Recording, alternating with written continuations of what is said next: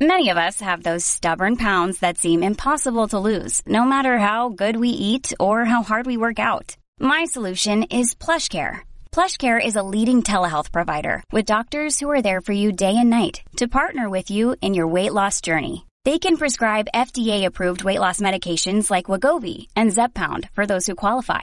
Plus, they accept most insurance plans. To get started, visit plushcare.com slash weight loss. That's plushcare.com slash weight loss. Families have a lot going on. Let Ollie help manage the mental load with new cognitive health supplements for everyone four and up, like delicious Lolli Focus Pops or Lolli Mellow Pops for kids. And for parents, try three new Brainy Chews to help you focus, chill out, or get energized. Find these cognitive health buddies for the whole fam at ollie dot com. That's O L L Y dot com. These statements have not been evaluated by the Food and Drug Administration. This product is not intended to diagnose, treat, cure, or prevent any disease. Look, Bumble knows you're exhausted by dating. All the, must not take yourself too seriously, and six one since that matters, and what do I even say other than, hey? Well, that's why they're introducing an all-new Bumble, with exciting features to make compatibility easier, starting the chat better, and dating safer. They've changed, so you don't have to. Download the new Bumble now. Today's guest is Doctor Pim van Lommel. He's an internationally renowned cardiologist with over thirty years of research on near-death experiences. He is the author of the book Consciousness Beyond Life: The Science of Near-Death Experience, and he has published a now famous study of N D Es in the reputable medical journal The Lancet. Doctor van Lommel, thank you so much for giving me some of your time today. You're welcome. In your book, Consciousness Beyond Life, The Science of Near-Death Experience, you talk about how there is a materialistic explanation for everything you accepted up until a certain time when you changed. Can you tell us what made you change your mind about this? Well, on medical school, university, we learn that consciousness is a product of brain function, and that's what we accept. And it's still in the medical community, and neuroscientists still believe this never proven assumption. And it was also my opinion. But when I have read a book, uh, in, now the first time I ever heard about the near-death experience was in sixty-nine, just starting my specialization in cardiology. That was one of the first coronary care units in the Netherlands. And um, C P R, resuscitation, cardiopulmonary resuscitation was just new because we just started the electrical defibrillation and the external uh, chest uh, compression. So we we always forget that people before nineteen sixty-seven all died of cardiac arrest. So C P R was new. And in nineteen sixty-nine, we had a patient who resuscitated with several times of defibrillation, and he regained consciousness. And we, as a resuscitation team, were very happy. I was the doctor in charge. But the patient seemed to be very, very disappointed. And he told me about uh, music, a tunnel, uh, wonderful landscapes, et cetera. And I've never done anything with this. Uh, until I read a book about near-death experience by George Ritchie, Return from Tomorrow, who had an extensive near-death experience as a medical student in nineteen forty-three. He died of a double pneumonia, and there were no antibiotics available for him, so he died, and he was dead for about nine minutes. So his body was covered with a sheet, and the nurse was so upset that this medical student had died that he persuaded the doctor to give him an injection right into the heart with adrenaline, which was quite uncommon in that time. And he regained consciousness after nine minutes. And he wrote a book about his deep near-death experience. And the moment I have read this book, I started to interview my patients who had survived a cardiac arrest in nineteen eighty-six. And within two years, out of fifty patients who had survived a cardiac arrest, twelve told me about their near-death experience. And that was the moment that I really, my scientific curiosity started to grow, because I had always read that it was impossible to experience consciousness, let alone enhance consciousness with cognition, with emotion, with memories. But the moment that you have cardiac arrest, because we know that people are deep unconscious. So it was the reason we started a prospective study in nineteen eighty-eight. in a total of three hundred forty-four patients who survived cardiac arrest.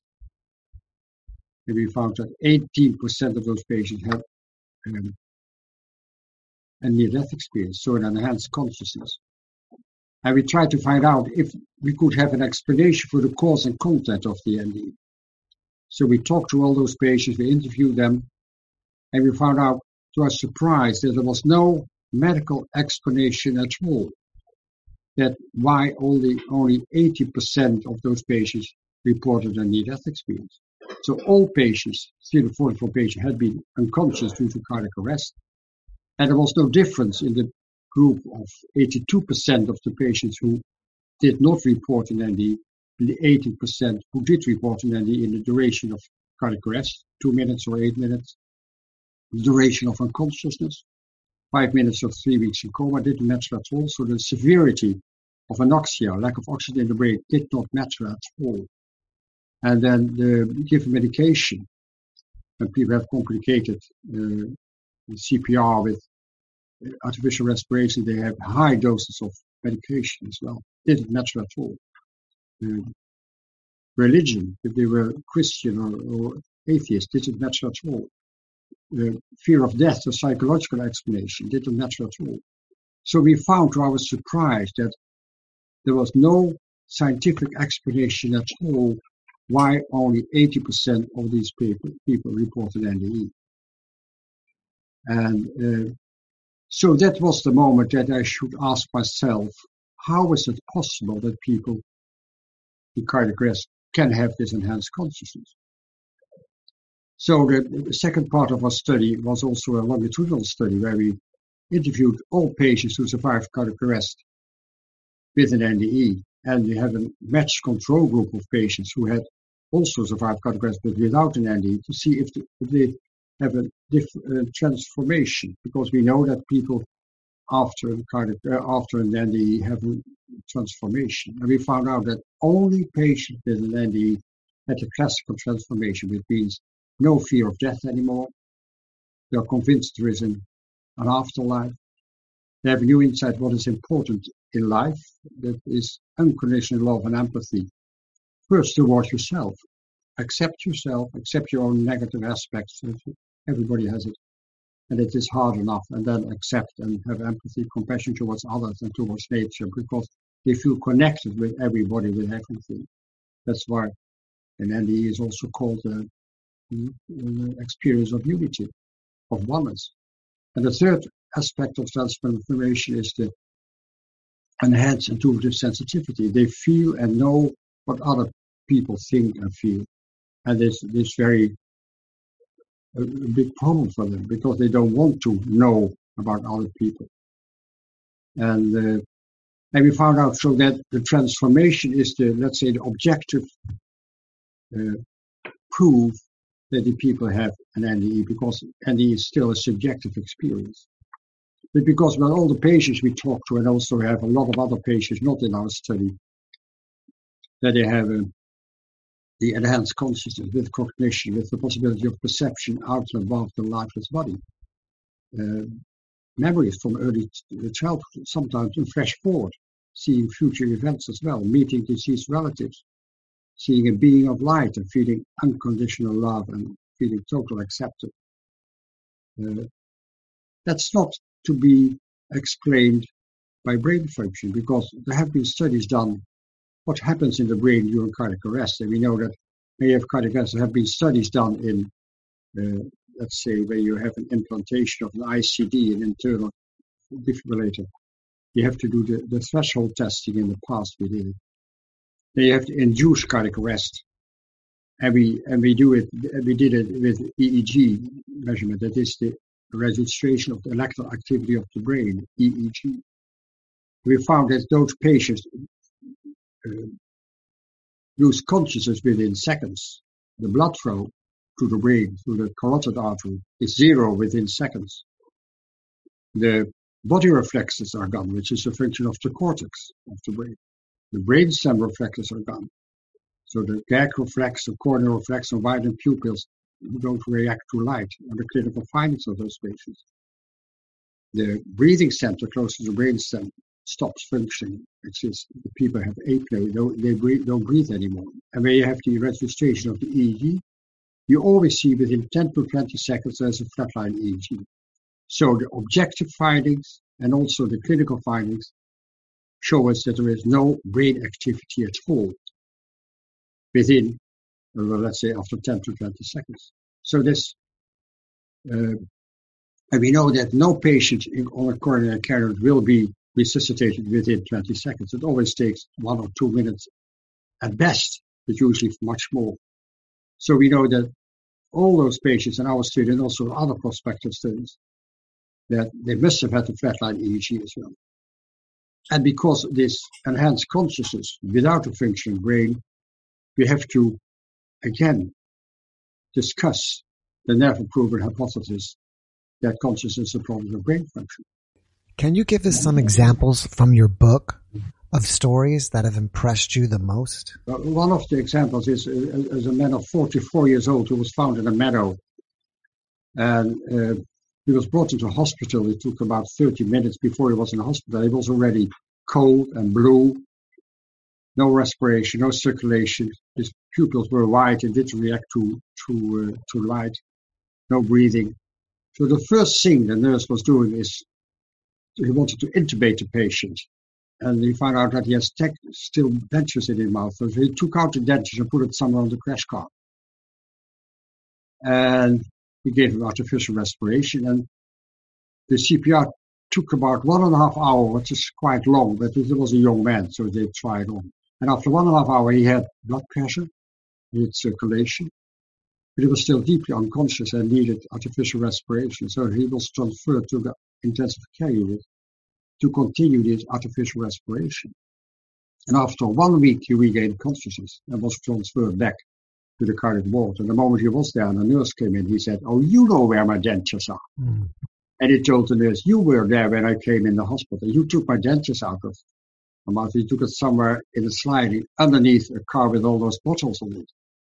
And he could describe in detail the appearances of all the nurses and doctors who were busy, who were busy with the C P R. He could describe from a position out and above his body the resuscitation room where he was, where the C P R took place, where he was brought in in coma and was transferred out of this room in coma.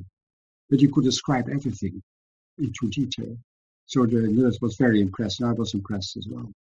So it proves that there is a critical perception from a position out and above the body, and it also had another aspects of a near-death experience when the brain doesn't function at all.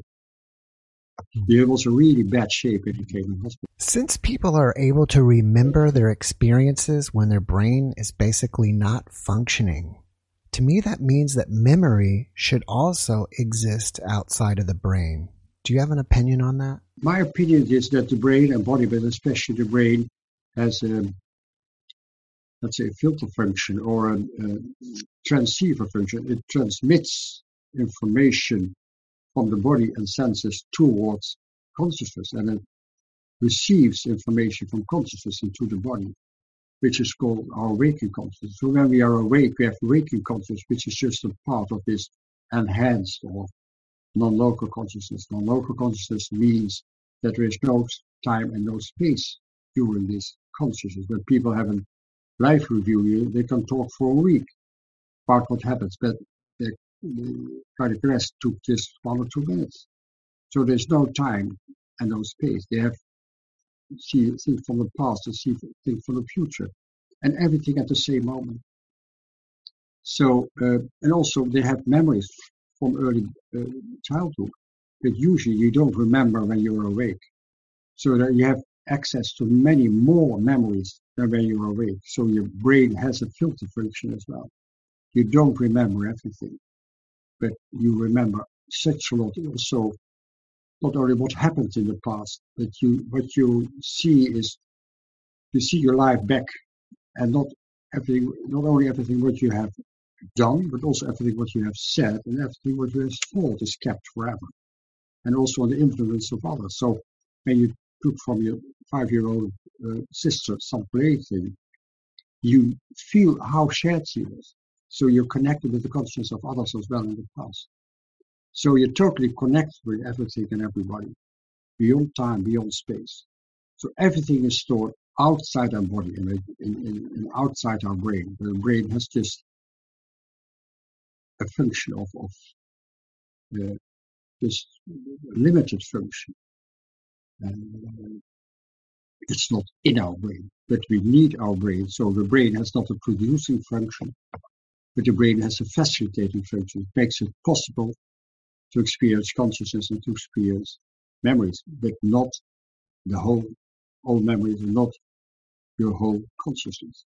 Yeah, I agree with that. Is that clear? Yes, it's very clear. And I kind of say, you know, it's almost like the brain is kind of like a radio. The the radio waves are out there. You just, you know, you have to tune it in to get it. It's kind of like your consciousness is out there and the brain tunes it in to express it. I, I compare it sometimes with iCloud. So there's one billion websites or one billion YouTube films, and you need a functioning instrument like an iPhone or a, a laptop or a computer to receive some aspects, some films or websites from this iCloud. But what you see in your computer is not produced by your computer. It receives the information from the cloud, and the cloud is accessible all over the world. But the difference with the consciousness, it's the speed of light in electromagnetic information exchange for the iCloud. That consciousness is instantaneously beyond time, beyond space. But after, people understand it. Also, your television set. Mm-hmm. Yeah. But your television set doesn't function. There's still a program. Mm-hmm. They need another television set to see the program again. So also the television, also the radio, is just a receiving uh, instrument. After interviewing many N D E experiencers, I've come to find that some of them will admit that there are parts of their N D E that they will never share with anybody, or they will only share them with other N D E experiencers. Have you ever come by that?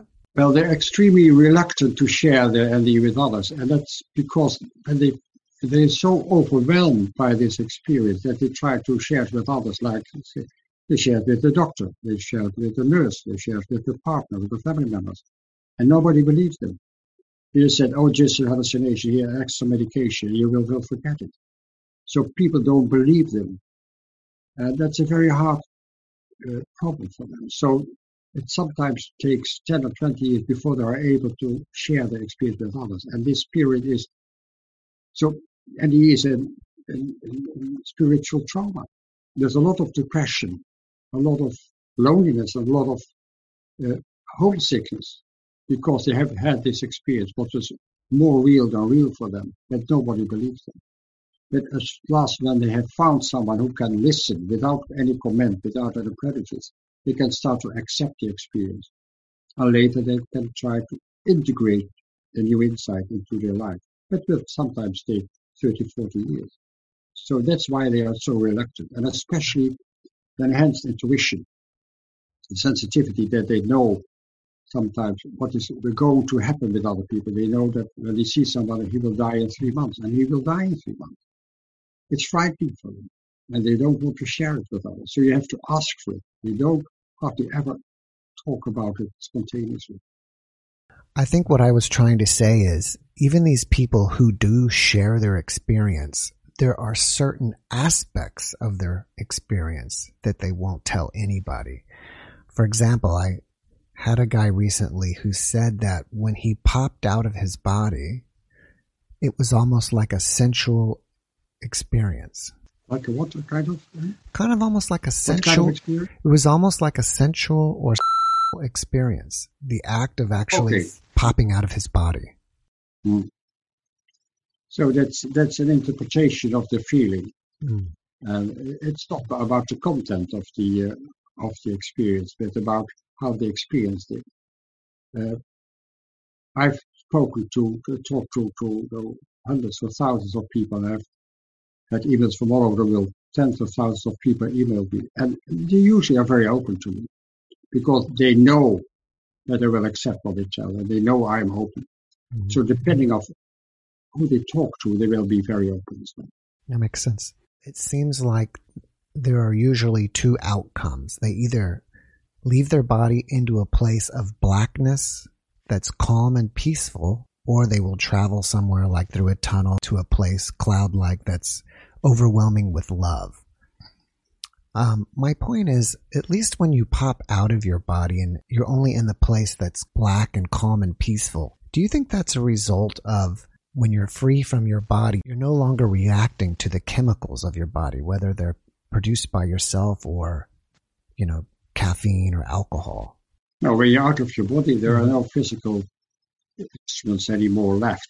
Mm-hmm. So what, what happens when you're going out of your body in an N D E? The first thing they, they realize, oh, is this death? I am, I, am I dead now? And then first thing following is usually an out-of-body experience, that they see their own resuscitation, C P R, or their own surgery from a position out and above the body. And they see a body there lying and say, that's my body, but that's not me. I'm here. I'm totally fine. I'm feeling good. I'm happy. And then they can come into a dark space, which sometimes can be frightening as well. About fifteen percent of the people with N D E have a frightening aspect of this dark space. And then they see a small light that they're attracted to, and they describe it as a tunnel. And then they come into the otherworldly dimension with beautiful colors, beautiful landscapes, et cetera, as we told before. Mm-hmm. Um, and then probably they come consciously back into the body at the end of the N D E. It's it's awful to come back in the body. The, their consciousness is much too wide to fit in their body again, and the body is again with the with the problems of the disease as well. If you had a Uh, a coma, uh, broken legs, uh, traffic accident, uh, myocardial infarction, et cetera. So you're back in your diseased body as well, and your, and your consciousness is much too large to fit in this body. Why do you think people say that their N D E is more real than their life here on Earth? They experience it because they, they, when they are back in the body and back in this world, they say, the world up here is more like an illusion. And what happens there, what I experienced there, is more real than real. It's felt like home with a capital. This is home. This is where I come from. This is where I belong. This is where I come from. So that was far more real than the illusionary aspects of this physical world. What do you think about um, critics who say that when people are experiencing an N D E, they're really experiencing a reaction with D M T produced by their own brain? Well, first of all, there's hardly any D M T in the brain. It's the, there is some uh, D M T in the brain, in the A P Vs. I don't know exactly the, the, the English word for it, but it has a half time of about one second, hmm. and it is a small amount of D M T. So, and it's your your brain stops functioning. It's it disappears within one or two seconds. And the N D E can take minutes. And we know that from the out-of-body experience, et cetera. And we also know that uh, D M T, like ayahuasca, sometimes give experiences a little bit like N D E, but not exactly the same. Usually it can, can give hallucinations as well, and terrific aspects as well. Uh, but there are examples of uh, positive and the E-like experience with transformation, with D M T, also with L S D, and also with uh, psilocybin as well. So there are some drugs that can sometimes, in circumstances, some circumstances, give an, ex- an experience like an N D E, but they don't have all the experiences, all the elements of the experience as people with a real N D E. Yeah, I personally always thought it wasn't due to D M T, because the people who do use D M T and smoke it will say that even though they have this experience, they generally cannot remember it, most of it. No. And when they come down from it, they'll, ha- they'll have a pen and paper sometimes, and they'll try to write it down. So the, the, the main uh, problem for me is that I just only compare um, D M T-like experience or L S D-like experience when there is transformation, when they remember what happened to them, and there is new insight in what is about life and death. And that is rarely happens. How have you changed over the years doing all this research, personally? Yeah. Well, I was educated as a, let's say, a more agnostic family. We had a Bible, but there was no, I was not committed to a church or so. And after I've met many, many people at N D E, I started to read the Bible, but also to read the Vedas, the Upanishads, to read the Tibetan Book of the Death, the Kabbalah, uh, Gnostic Christianity, et cetera. So, um, and then you see that this kind of experience had been there in all times, and all, all religions, and all, in all cultures as well. So Plato has written about it, the soldier of Earth. Uh, Plato has also written that, that uh, uh, the body is just a temporary carrier of the soul who is eternal. So it's exactly the same insight has been there all through all times in religion. So I changed my insight as well. When I was young, I believed that consciousness is just about the brain function, and that that was the end of who we are. But now I am really convinced that there is a continuity of consciousness after the death of the body. So we we have a body, and we are consciousness. That's a total different approach as before. So I can call them now religious in the term of the really terminology from Latin, religere, it is reconnect. Religion is to reconnect. So reconnect with everything that there is in the other dimension. This is a little bit different, but it's still kind of similar to me. A lot of people in the, the U F O world are starting to believe that everything is interdimensional. Spaceships travel here interdimensionally. The beings are interdimensional. Um, you speak about it, um, the N D E is being, I think it's either consciousness being non-local. And when someone leaves the body, they may be going to another dimension. Am I correct by that, saying that? Yes, it's it's the non-local realm where everything is connected, where everything for past and future is available. And in the past, it was called the Kasha field or uh, uh, Noosphere, it was also called. So it's another dimension where everything is, and it's where consciousness is. But for me, it has nothing to do with U F Os, et cetera. I guess what I was trying to get at is you've talked to thousands of people, and I'm sure people have told you they've either met Jesus or they've met Buddha or a being of light or Mohammed. I would assume possibly that some people have even said, I, you know, they've maybe met angels or even beings that are non-human in form. Would you agree with that? Uh, they, they have met beings of light, and, and how you you call them is usually they say it's a being of light or, or an angel. And, and also when they see a Jesus-like figure, they said a being of light or perhaps Jesus. So uh, they don't call them extraterrestrial beings. Mm-hmm. They don't call them like that. That's not, I've never heard them. Hmm. Okay. I believe it was a story, uh, an anecdote from you that I heard a long time ago. And I, if I, if it's so, I'd be great if you could um, tell us again that you were at a conference speaking about yeah. N D Es, and another cardiologist got up and spoke and was against it. And someone from the and someone from the audience, you know, got up and said, "Oh, yeah, I, I did have one, and I didn't want I'll to tell, tell you about it." I, I, I'll tell I'll tell you the story. So yeah. There was a conference about theater uh, attendees, and there were stories about N D E, people who told about N D E. And at the end of the conference, the cardiologist stood up and said, "I'm a cardiologist for more than twenty-five years. I've never heard such absurd stories and don't believe one word of it." Then another man in the audience stood up and said, "I'm one of your patients. I have had an N D E. You would be the last one I would ever tell." Because they feel and know that these kind of doctors are not open to listen at all. So that's why these kind of doctors never will hear a story by people who have an N D E. They know because of the enhanced intuitive sensitivity that these doctors will not listen at all. Why do you feel some doctors won't listen? I think they are they are frightened.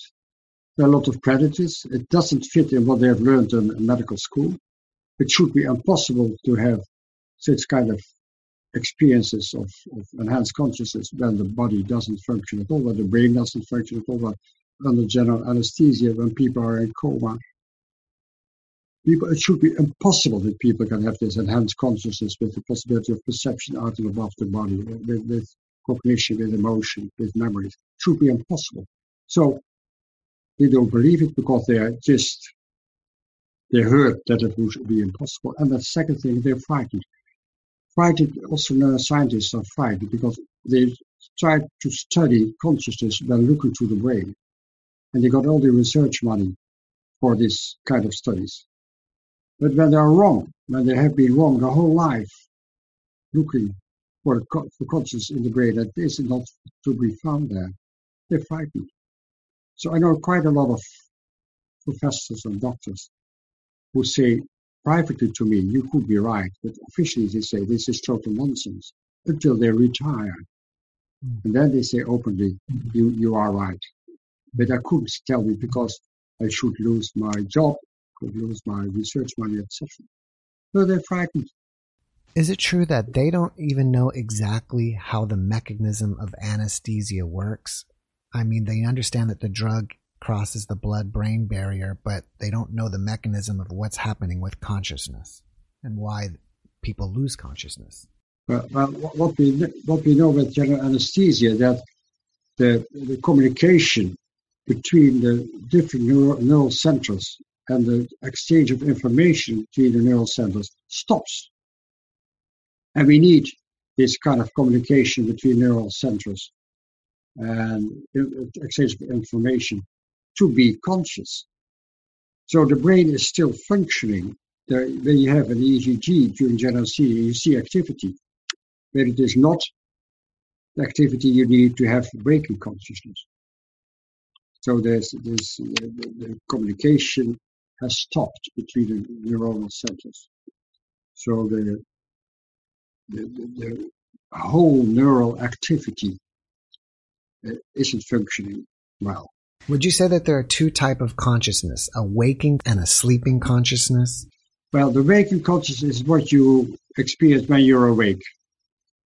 And it's just a part of the non-local consciousness. When you are sleeping, you don't experience any consciousness at all. So I always ask people, where are is your conscious when you are asleep? There is consciousness, but you don't experience it in your body. When you're dreaming, that's something else. So the, there is another activity in the brain as well. And you can have dreaming experience, which is also usually can be non-local. So without time and space. And sometimes you have uh, precognition dreams, prognostic dreams, that you dream from some event in the future and years later you say, oh, that's what, what was my dream about. A funeral, a disaster, a marriage, et cetera. So um, you can have access during dreams to the non-local realm as well. Yeah. It's usually not. I guess what I was trying to discover for myself is the difference between sleeping consciousness and general anesthesia, because with general anesthesia, you're not feeling pain or I guess even touch sensation either. But I think under sleeping, you still would if somebody, you know, struck your body. No. So there's a difference between general anesthesia and sleep. But still, you don't are... You have you don't have your waking consciousness, but you very easily wake up mm-hmm. by touch, by noise, et cetera. So there's a huge difference between general anesthesia and sleep. Are you the one that first wrote about Pam Reynolds and her experience? Oh no, no, I'm not the first one. mm-hmm. That was another cardiologist in the past, but I wrote about it in my book as well because it's a very important uh, patient. She was. She had an aneurysm of a, a brain vessel, which is a kind of balloon in the brain vessel, which can break down and then you die. You get lots of blood in your brain and hemorrhage in your brain. So she had complaints, and they found out that she had a, a very difficult location of brain vessels that is aneurysm. And at that time, she needed an operation. Doctor Spetzler in Houston. And to do this operation, the first they cool down the body, and uh, they bring the under general anesthesia, and then they lift the body like this, the head up, so all the blood vanishes out of the out of the brain. So the brain has no blood at all. Deep under general anesthesia, and then they hurt the instrument of the, the surgeon who needed to open her skull, and she also saw surgeons in a groan looking for arteries and veins, and she didn't understand why, but they needed it for the artificial circulation machine, the heart-lung machine that you use in cardiac surgery as well. Then they had a very deep N D E, also meeting with deceased relatives, angels, light beings, et cetera. And she was sent back by her uncle who had died. And she didn't want to go back in the in her body. And he forced her to come back in the body, which was a very cold experience because the body was still very cold. And then she could remember any everything later. She had a very deep N D E. And what is special, that during her operation, her E E G was flatlined. And she had also things in her ears to to have uh, to see if the brainstem did function, but the brainstem didn't function at all. So there was objective proof that there was no electrical activity of the brainstem and no electrical activity of the cortex, and still they have a very deep, extensive N D E with the possibility of perception out of above the body. So it is one of the only patients where this all was measured during the N D E. Because normally when there is a cardiac arrest, we don't have an E E G registration. We try to resuscitate the patients. And it takes minutes to, to put on all the E E G dots. So we usually we don't have an E E G in cardiac arrest patients. It appears that some people have an N D E without actually dying or going through trauma. Yes. How is that possible? No.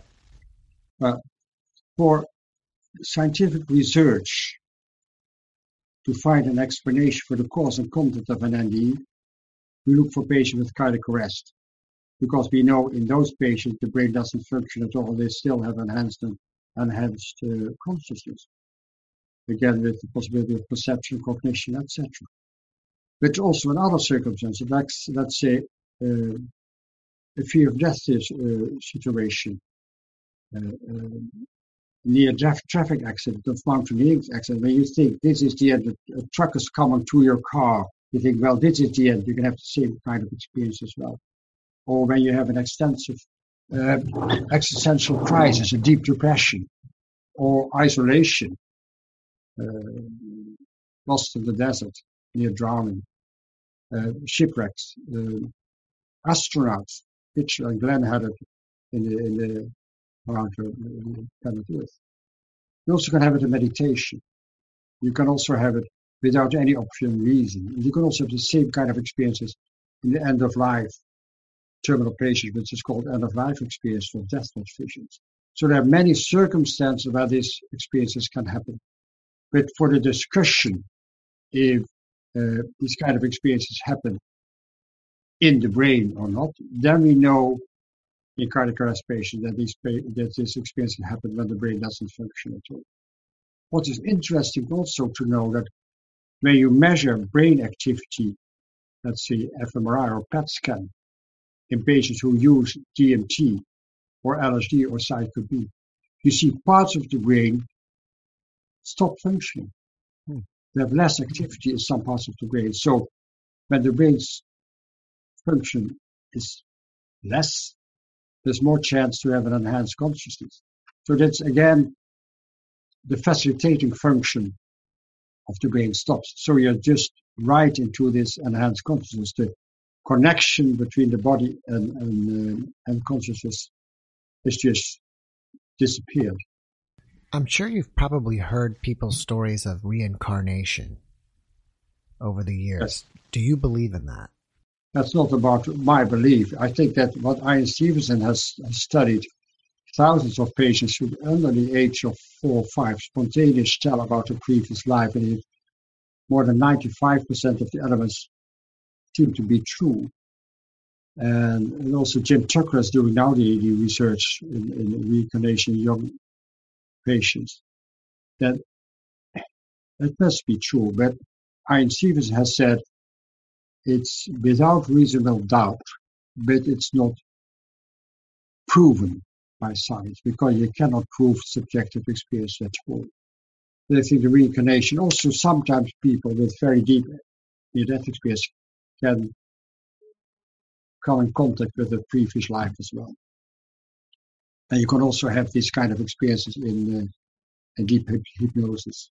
The life between life or the regression hypnosis, then you can come into other lives before this life. So I think it's a reality. So, and it's because consciousness does not disappear. There's a continuity of consciousness, and sometimes these aspects of this higher consciousness makes a choice to come back in another body. And that's what we call reincarnation. There is a significant amount of people that have N D Es, but there is a higher percentage of people that don't. Do you think N D Es are happened by accident? No. It's depending on the age. We, let's say we, we did our study in cardiac arrest patients, where the mean age was sixty-two uh, years old.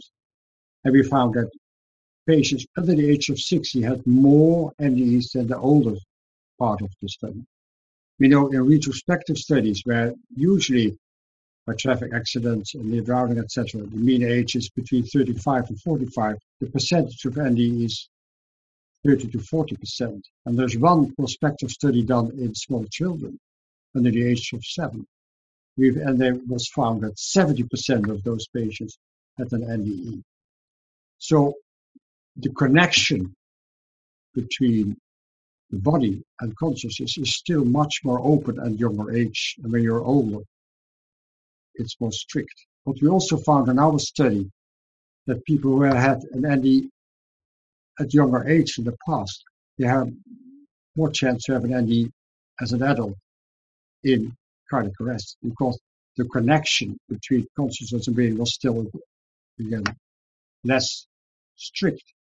And also in, in, in women who have been sexually abused in the past, and then they leave the body because of sexual abuse, they have more often an N D E as an adult.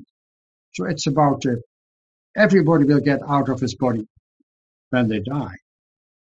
But when you're older, you will need perhaps more time. Uh, and, and, and, and, and, and, and the cardiac arrest takes two or three minutes, four minutes. And perhaps they need fifty minutes or half an hour or an hour. We know by the studies of after-death communication, which is about one hundred twenty-five million people in, the U- in, in Europe and more one hundred million people in the U S have had this kind of experience. Then you have, you have contact with the consciousness of a deceased relative. That means the consciousness is still there. So there's a continuity of consciousness. But not everybody leaves his body within the first two or three minutes of cardiac arrest. That's just a speculation, but it could be an explanation. Yeah, I like that. I never really sat and thought about um, what are the effects of age or the coincidences of age with N D Es. And also the other question is why did, in our study, eighty-two percent did not report an N D E? Uh, or did you just, is it that they didn't remember it? And that's why we did the, uh, the, the, the longitudinal study, that we found that the transformation, the classical transformation is only with patients with an N D E. And we know with children under the age of five, when they have had an N D E, they usually don't remember the N D E, but they all have the transformation. They all have the enhanced intuitive sensitivity. So the transformation is there even if they don't remember the N D E at younger age. And because we didn't found the transformation and the, our group of not reporting an N D E, I think they didn't have yet the N D E. They didn't yet leave the body because they were back in the body again because they needed more time. But still, again, it's just a speculation. It's, you can hardly prove it. Have you seen many people having an N D E under general anesthesia during surgery, but it wasn't a surgery that was, you know, like they had a cardiac arrest or or they had a surgical outcome where they died and had to be brought back? There have been patients with surgery who had cardiac arrest of a sort of loss of blood, or complicated childbirth. Also, loss of lot of blood can happen in N D E. But also, the younger people who had a uh, tonsillectomy with ether, and they had an overdose, and then they had also an N D E at the age of six or five, or age of nine, and so they had not really a cardiac arrest. They have an over- overdose of ether, and then they went out of the body as well. So it can happen in anesthesia as well. Uh, general anesthesia in this time doesn't cause an, uh, an N D E, but complications in surgery can cause the N D E. All right. So are you working on any new projects? Perhaps another book? No, no, no. no. I think my book is, is quite complete, and I've written some articles, not too many, but all in in uh, really important journals like The Lancet or Journal of Consciousness Studies, all review with, with review uh, articles. And I, I lecture all over the world and uh, give interviews all over the world. And I think that's important because of the younger generation is looking more to, to YouTube films than reading a book. So I think the internet, online interviews are important to share my insight with others as well. Can you confidently say with one hundred percent certainty that consciousness exists beyond death of the physical body? Well, it, it's the same. It, it, it, there's no scientific proof, but it is beyond reasonable doubt. Because, first of all, people can meet the consciousness of deceased relatives in N D E. And the after-death communication, which happens in so many people in the first days, weeks, or months after the death of a loved one, they feel contact or communication with the consciousness of the deceased relatives. Some, sometimes see them, feel them, hear them, smell them, have communication with them, which proves that consciousness is still there. So for me, it's beyond reasonable doubt there is a continuity of, of consciousness. But because it's a subjective experience, you cannot objectify it. The problem with consciousness, and the problem with subjective experience is we cannot measure it. We cannot objectify it, we cannot duplicate it, we cannot falsify it. So that's the problem with subjective experience. So we have to expand science into the post-materialist approach where you include subjective experiences as well. All right. Especially with the times in COVID right now, near-death experiences have become very popular, especially with the T V show on Netflix. I know. Is it true? Yeah. So before we before we go here, is there one last message of hope that you can give people? I think the main thing is that what we can learn from people who have an N D E, there's the change of life inside. First of all, when you know that death is not the end, there's a continuity of consciousness. That's all about love and empathy towards yourself, to accept yourself, also in the negative aspect. That you're connected with other people, with nature, with planet Earth. That everything you do to others and also to nature will come back to you in positive and negative aspects. If you don't treat the planet well, you will feel it. We see the future. And we have to really to realize that the future of planet Earth is important for our children and grandchildren. If we go on like this, it will be the end of human, human beings. So, and when you know that's not the importance of material world, about power, about money, about a young body, about uh, big car, et cetera. But when it is important to know the internal aspect, the spiritual aspect of life, then we will change our own consciousness, and then we, by changing our consciousness, we will can change the world as well. We can change the future of our planet as well. I just had one last question here. Are you aware of the study where they started, I believe, putting marks on the floor of surgical rooms or put, painting numbers, so in case people, yeah. I'll say you are. Is that study still going on? And do you know of any conclusions from that? Yes, that's, you talk about the AWARE study, right? Sam Parnia. But we did it in our study as well, in, in one or two resuscitation rooms. Uh, but never anybody saw this hidden side. And also Penny Sartori in the British study did it. And now Sam Parnia is doing it. The problem is, uh, first of all, people are resuscitated in the street, in the ambulance, in, in the ward, in, in, in the intensive care unit, the coronary care unit, the pulmonary care unit, whatever.